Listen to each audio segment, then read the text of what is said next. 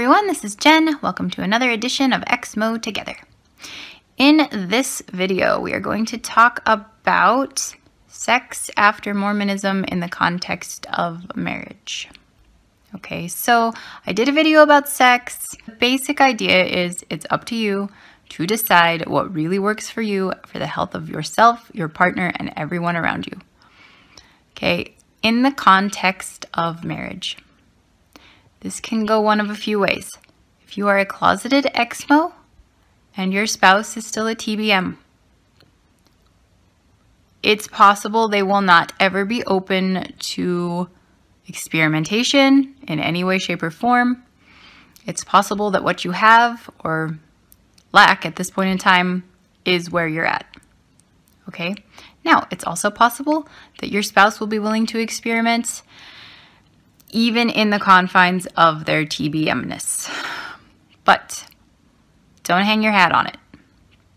Okay, so if you are completely out, you are not closeted, and you are single, go look at the other video. But if you are married and your spouse has come out with you, you now have a lot of choices to make. Okay, and I want to prepare you both circumstances, right? whether you are closeted and with a TBM, whether you're not closeted, your, your TBM spouse knows you're out and you're still with a TBM, or whether you both come out together or, uh, you know, roughly the same time, you're both out now, whatever. In all those circumstances, there may be some issues to overcome. The biggest issue that I find with couples as they are experimenting with new sexuality, this is what I've seen in my friends and, and in people that I've known, they will have an incompatible idea of what they want. Okay, it's very simple in Mormonism. There's no extra anything usually, right? You do the deed and you're done. Most of the time. Sometimes that's definitely not the case but a lot of people have been very quote unquote pure in their interactions. I've known people who wear their garments during sex. I've known people who pray before, during, and after sex. Okay. Not there's anything wrong with that. You can pray. I mean, whatever works for you. But as you're coming out of that environment, depending on how devout or fundamentalist your views have been, you will have to discover if you actually are sexually compatible. okay, now that can be kind of difficult. You're also going to have to decide what to do if you're not. I have seen that happen to people. They don't want the same things at all. No matter how much marriage counseling they go to, they are not sexually compatible in any way, shape, or form. Okay, another thing that happens people leave Mormonism and all of a sudden they realize, oh my gosh, guys, I'm gay.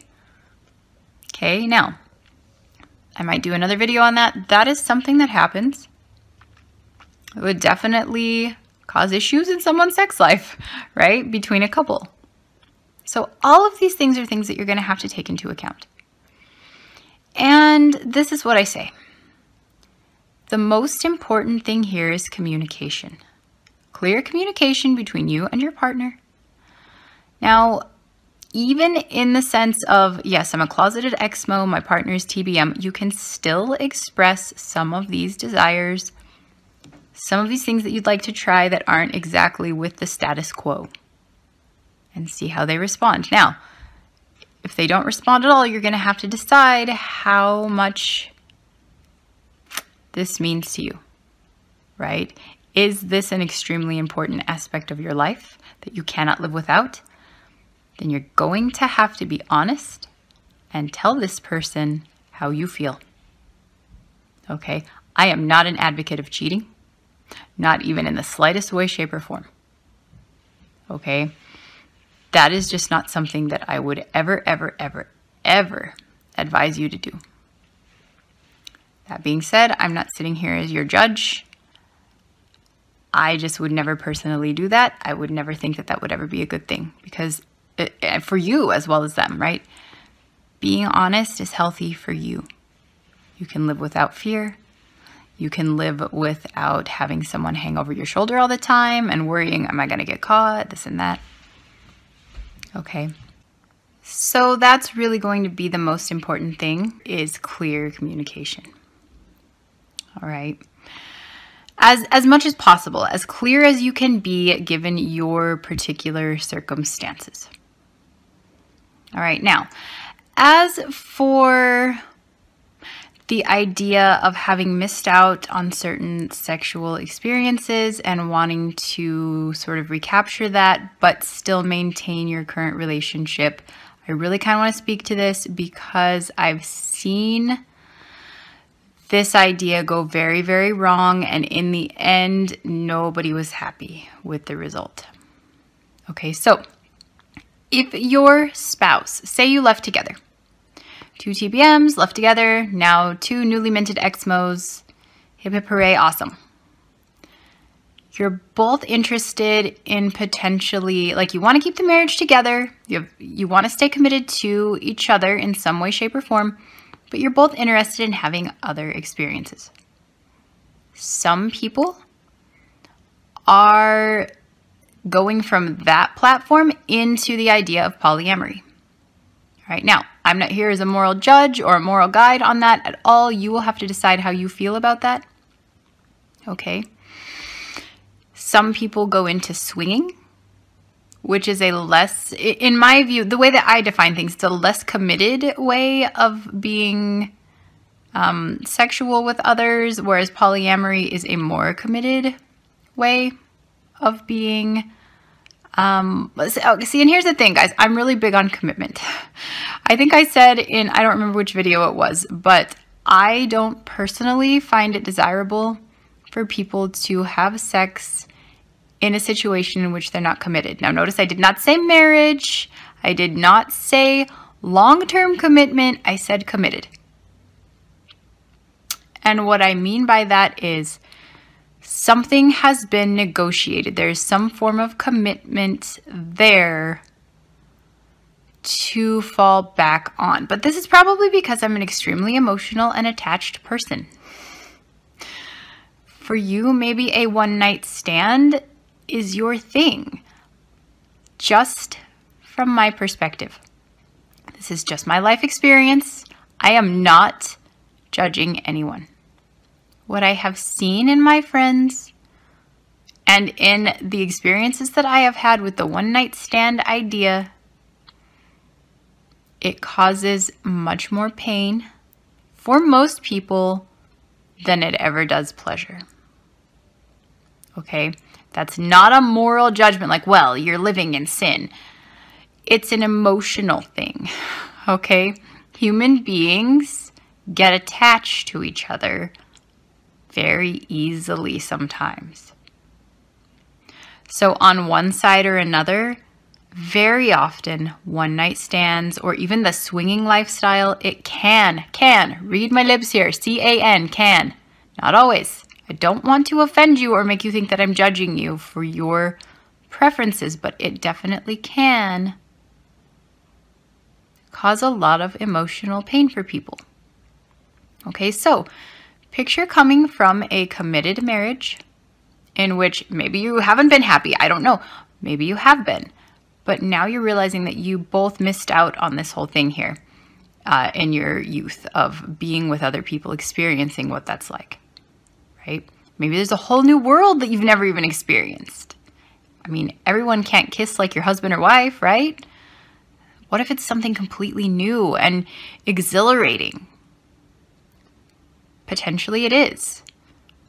Okay, but this is where I step in and say, weigh out everything. Okay, if you're both very interested in polyamory and you truly feel that your relationship is strong enough to withstand the inevitable jealousy, you might think it's not going to happen right now. It's inevitable. I've never met a person who's in a polyamorous, polyamorous relationship who does not struggle with jealousy in some shade. Ever. All right? So, if you think your relationship is strong enough to withstand that and you're going to go forward both as polyamorous people, you've negotiated all of it, you've done all your research, right? And then all of a sudden, your wife goes out on a date and you are now getting divorced, right? It's kind of a worst case scenario thing. Unfortunately, it's highly common highly common, even in situations where everybody thinks they're prepared for it, right? Just be very sure that that is something that you would want to do and that you are prepared to handle if that consequence happens to roll around to your door. Okay. I've known couples who have brought sexually transmitted diseases home okay? Because not everyone's honest and not everyone always does the paperwork. This happens a lot in the swinging lifestyle, which by by the way, again, not standing as a moral judge here. I'm just letting you know what I have seen. I'm not trying to scare you off of anything because I've seen some successful experiences with this type of stuff as well. All right. So, at least some reasonably successful. I, I don't know I can't really say yes, that's successful. No, that's not successful. That's that's a label. That's a judgment. I've seen people make it work. I'll say that. Okay. So if that is something that you are interested in, now one thing I would say, I would never try this with a TBM spouse, even if they say they're open to it because it's going to be like a rubber band. You're going to pull on that and pull on that and pull on that. Yeah, I'm fine. Yeah, I'm fine. Yeah, I'm fine. And when it snaps back into place, your life is going to be wrecked.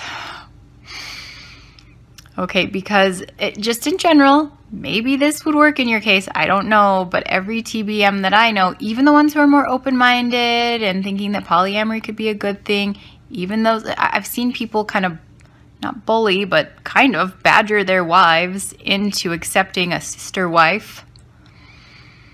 Right? Well, you know, so this is this is okay because it's in the confines of what the church allows and you're a TBM, so that's all right.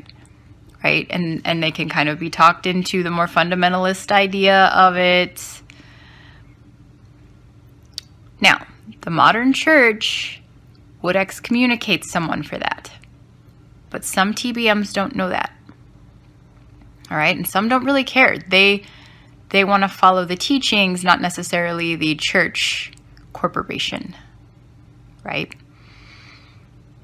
I'm not a big advocate of introducing a sister wife into a relationship that's already going to inevitably struggle because of a mixed faith issue. That's not fair to the existing partnership, and it's not fair to whoever you would decide to bring in.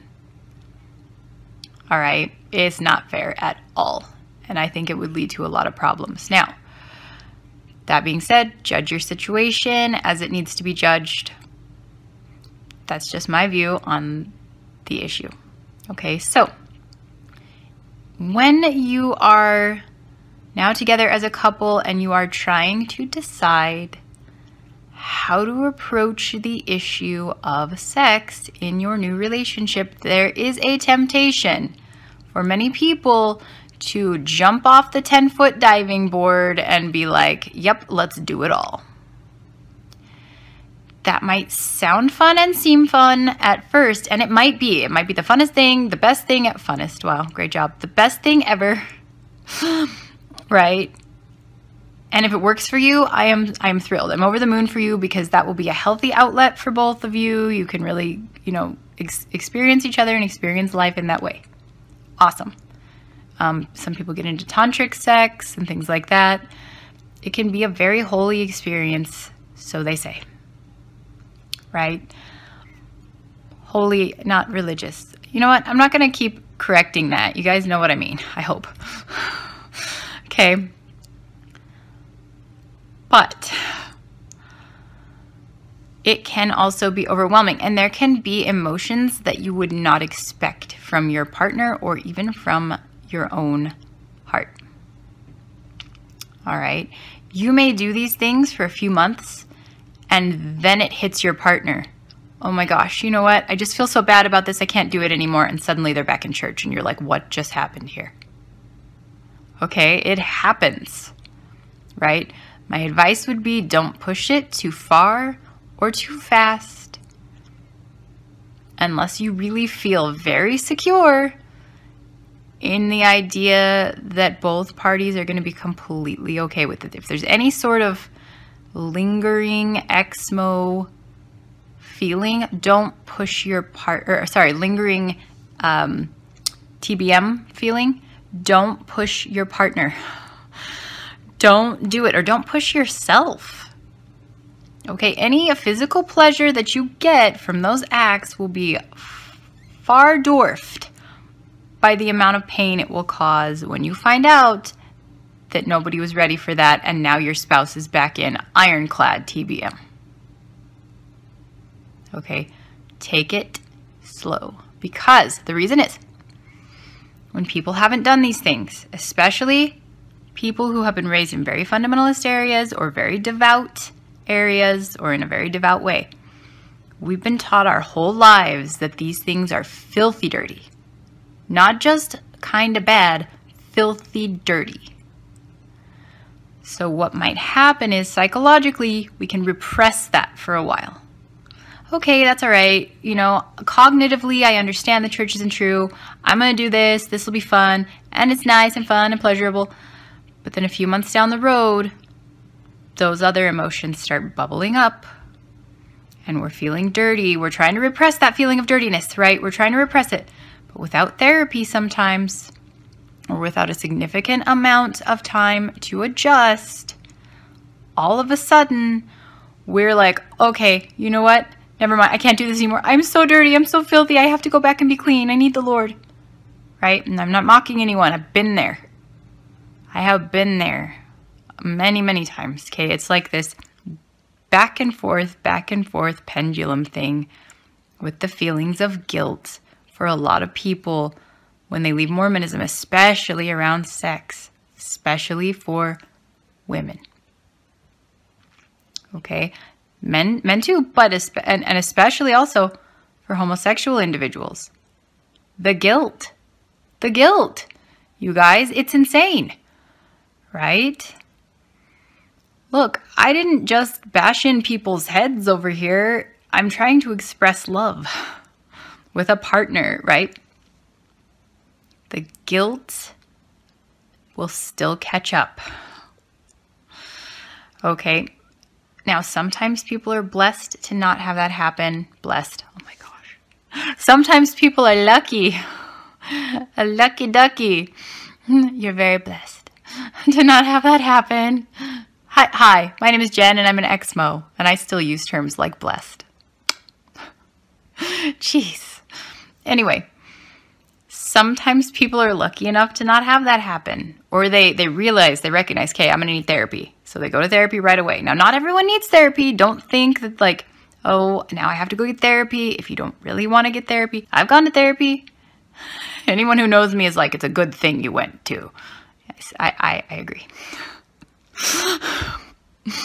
okay so not only crazy people go to therapists though you guys if you need a therapist if you need a marriage counselor, choose a good one. All right, look at reviews, choose someone who's compatible with your new worldview. Don't go to LDS services and expect to get anything there. I went there once when I was having trouble with my eating disorder. And the lady said something along the lines of uh, nothing about my eating disorder. It was all about the church. Church, church, church. You need your testimony. Have you been studying your scriptures? I'm like, aren't you a licensed therapist? Aren't you supposed to be talking to me about therapy? That's not the worst thing. I had another therapist, and he asked me about my masturbation habits. This man sat across from me and asked me all about it, intimate details. I was 18 years old. All I was trying to do was get over my anorexia and bulimia. Right? That's not okay. This guy was a uh, member of the LDS church and he was kind of high up in his ward or in his stake. I can't remember his exact position. He would give me articles about church things. This was a completely non LDS affiliated therapist in Utah Valley. That caused so many emotional scars to me. And I never followed up on it, and I really feel that I should have. I should have brought some charges or something because I was so messed up to have him asking me about those intimate details. So choose a good therapist. You don't want someone who's going to delve too far, ask extremely intimate details. Find a therapist who will let you take it at your own pace, but who will still give quality advice. Okay. And hopefully from a non Mormon perspective. Now, if your TBM spouse will only go to a Mormon therapist, that's kind of difficult. It really is because they're automatically assuming that you're wrong in most cases. There are some really good TBM therapists who can separate themselves from that, but not all of them are like that. Okay, so use your judgment there. All right. In general, guys, the bottom line is, and I'm going to tell you this from years of experience because I'm old. See these wrinkles? Old. Any physical pleasure you get from any sexual act will never be as physically pleasurable, or uh, sorry, as pleasurable to you if you really love your spouse as taking it slow and going at a pace that's acceptable to both of you. Okay, now, that being said, there are some people who are more highly sexual than others. And now that you know the truth, if you find that you cannot live without that aspect of your life being fulfilled, you do have a tough choice to make. You really do. And I don't envy you that choice. I might recommend therapy for you as well with a, a qualified non LDS therapist who can help you get a neutral viewpoint on this. Divorce is tough. Even when the relationship started in an awful way, and it really shouldn't even ever have started, divorce is tough especially if you have children. However, I think that for some people, and this is not a popular opinion, in a lot of religious or even spiritual areas of life, I think divorce is the only option for some people because when you come up against someone who is so wildly incompatible with you and you have Spencer W. Kimballed yourself and thought, look, I can make this work with anyone as long as we're both righteous, then that might be the only option. Now, too, guys, with homosexuality, I've known couples who have managed this beautifully someone will come to the other partner and say, "Look, I realize that all along I have been I have been a homosexual. I have been um, gay or lesbian or whatever you, however you prefer to describe yourself." And the other partner says, "Okay, all right." So what we're going to do is we can still stay married for tax reasons if you want, or whatever, this and that, or for the kids, and we can open the relationship. Some of them get divorced and they do it amicably right? Some of them open up to just being polyamorous. Some people are bisexual. And so there's still some sort of sexual interaction within the marriage. All I'm saying here is love each other, communicate well, seek help when needed, and don't push it too far, too fast, or you may end up regretting it. Okay, that's not a fear thing. It's just some advice from someone who's seen a lot of stuff in life. okay, I wish you the best on this issue, and I will see you guys in the next video.